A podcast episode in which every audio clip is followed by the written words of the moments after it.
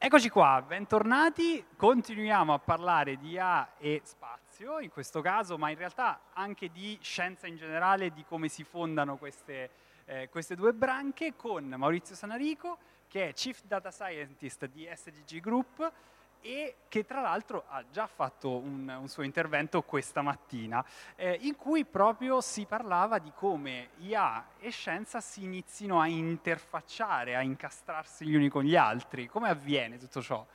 Ma avviene per, per, una naturale necessità di dare eh, valore dalla parte a un corpo conoscitivo che ha avuto tanto tempo per evolvere e che come diceva il professor Quarteroni, l'amico Quarteroni, Alfio, eh, fornisce conoscenza strutturata e dall'altra parte eh, trarre vantaggio dalla disponibilità di dati velocemente ottenibili, eterogenei, eh, con il problema di, ovviamente di garantirne la qualità, mettendo insieme i due mondi eh, si possono ottenere dei grossi vantaggi da tanti punti di vista, eh, dalla velocità di esecuzione. Quando parlavo di previsioni meteo, eh, non ho detto che i, i neural operators, che sono i modelli di frontiera, sono circa 45.000 volte più veloci nel fare una previsione rispetto a un modello eh, medium range cosiddetto no, di, di, forecast. Questo vuol dire che con l'arrivo di dati nuovi, freschi, io posso velocemente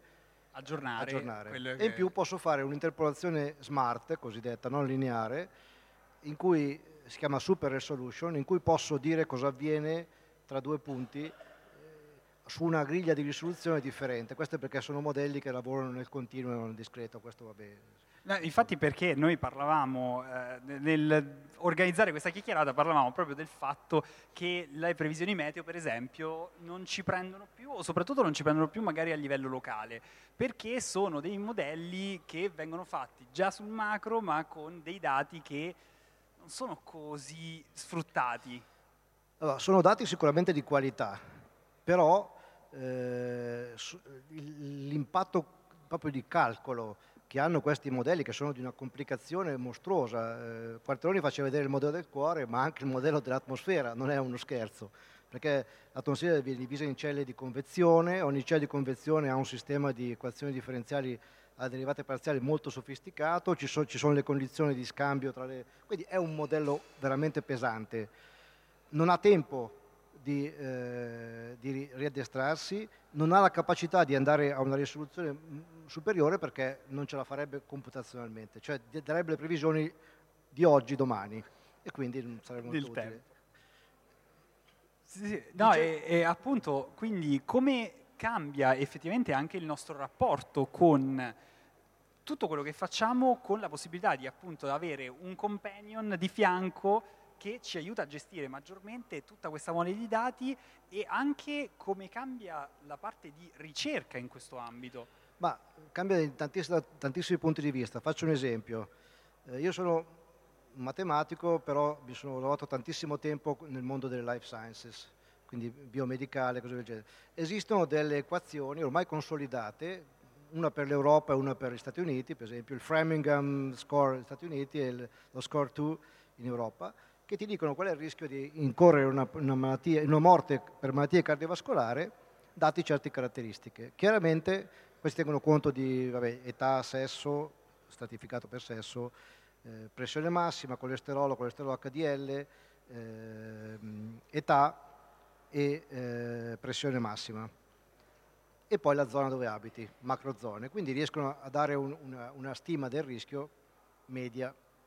Ma se io ho dei parametri individuali, con dei sensori, con qualsiasi strumento che mi dà dei dati molto più raffinati, io li posso integrare e posso passare veramente al rischio individuale e quindi di conseguenza supportare la medicina di precisione o personalizzata. Questo è un esempio. Faccio un altro esempio. A posteriori, quando è nata la, la, la pandemia, eh, tutti hanno usato i modelli classici, che sono modelli o meccanicistici, i famosi SIR o SEIR, ci sono eh, SIR con network, modelli ad agenti, modelli misti. Tutti questi hanno bisogno di dati di una certa pre- precisione che in genere arrivano tardi, ma se io devo avere un, una reazione veloce, posso integrare altri dati, magari di meno qualità ma molto eh, reattivi. Che hanno un aiuto maggiore l'esempio, l'esempio che mi faceva un amico che, che si occupa di eh, emergenza, quindi numero unico d'emergenza, diceva se avessimo usato eh, segnali dai social, Twitter e, e, telefonate non al centro unico emergenza ma al, tra, tra, gli utenti, potevamo dare certi segnali prima di quanto sono arrivati dalla protezione civile.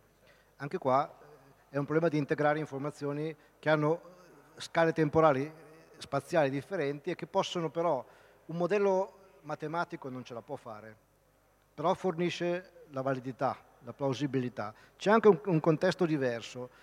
Eh, tutti sapete cos'è un, un uh, randomized clinical trial, cioè una prova clinica che serve per portare il farmaco in approvazione. Dato che sono soggetti a criteri di, di esclusione e inclusione molto severi, la popolazione a cui si applicano i risultati sono quelli eh, del clinical trial, della fase 3 cosiddetta. Quella che una volta era farmacovigilanza adesso è diventata anche real world data, real world evidence. Vuol dire che io posso usare quei dati per capire come estendere la validità delle conclusioni a una popolazione più vasta. E possono anche servire quando io devo fare un, un, un, brand, un labeling extension, cioè un farmaco A lo uso per la patologia B per, per, piani, per, pianificare meglio gli studi, quindi ci sono tante interazioni. Ce, ce n'è e, e, a questo punto, la, perché la, domanda, la domanda che mi ha ispirato dal, dal, titolo del suo speech era quella relativa appunto a come cambierà proprio la ricerca scientifica certo. in questo cambio, un po', anche partendo proprio dall'idea ci sarà ancora un qualcuno che si fa la domanda di ricerca? O la domanda di ricerca effettivamente partirà da qualcuno che guarda i dati, da un'intelligenza artificiale che guarda i dati e tira fuori la domanda?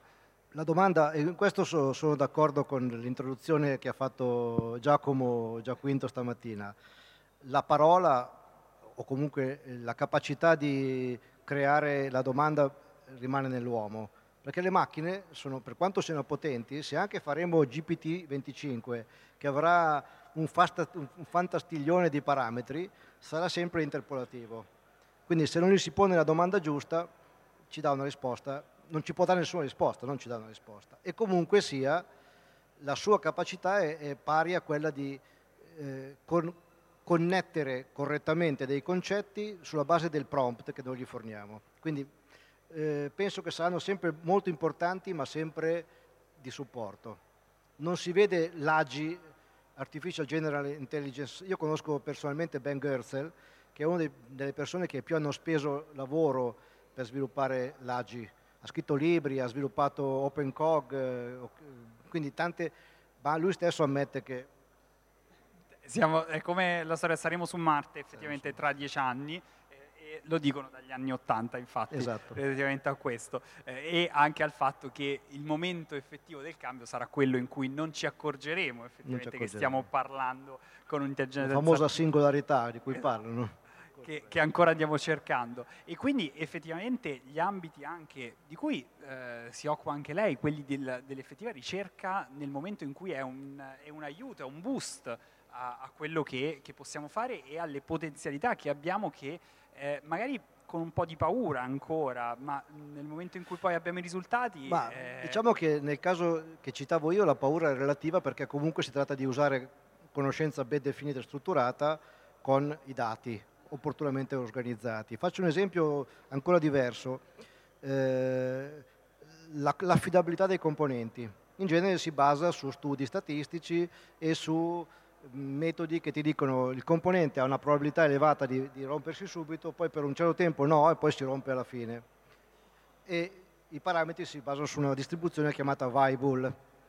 La Weibull però può essere usata insieme a dei dati operativi, operativi, per migliorare e per dare un vincolo di, di, realtà a un modello adattativo. Quindi io prevedo con un modello di artificial intelligence la probabilità di rottura di una componente ma lo vincolo usando una loss function, che, quindi una funzione di perdita, che comprende anche la Viable.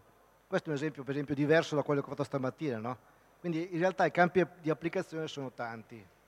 E citava eh, anche prima il fatto di quanto spesso vediamo ehm, l'intelligenza artificiale nel campo proprio di ricerca come se servisse spesso a creare qualcosa di nuovo piuttosto che a fare, que- que- a questo volevo arrivare, la parte di analisi, che è quella da forse cui guad- eh, impariamo di più effettivamente, certo. piuttosto che la creazione. Ma allora, eh, quello che citavo stamattina era legato a esperienze reali, in cui eh, sulla base di un'idea, non a, a, casaccio, si andavano a cercare delle anomalie, su, dati di, di, fisica delle particelle, delle anomalie per cercare di vedere se queste anomalie andavano a confutare il famoso modello standard del, della fisica delle particelle.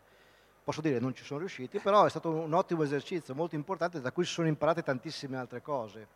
Quindi, che sono delle espansioni, delle conferme di risultati già noti.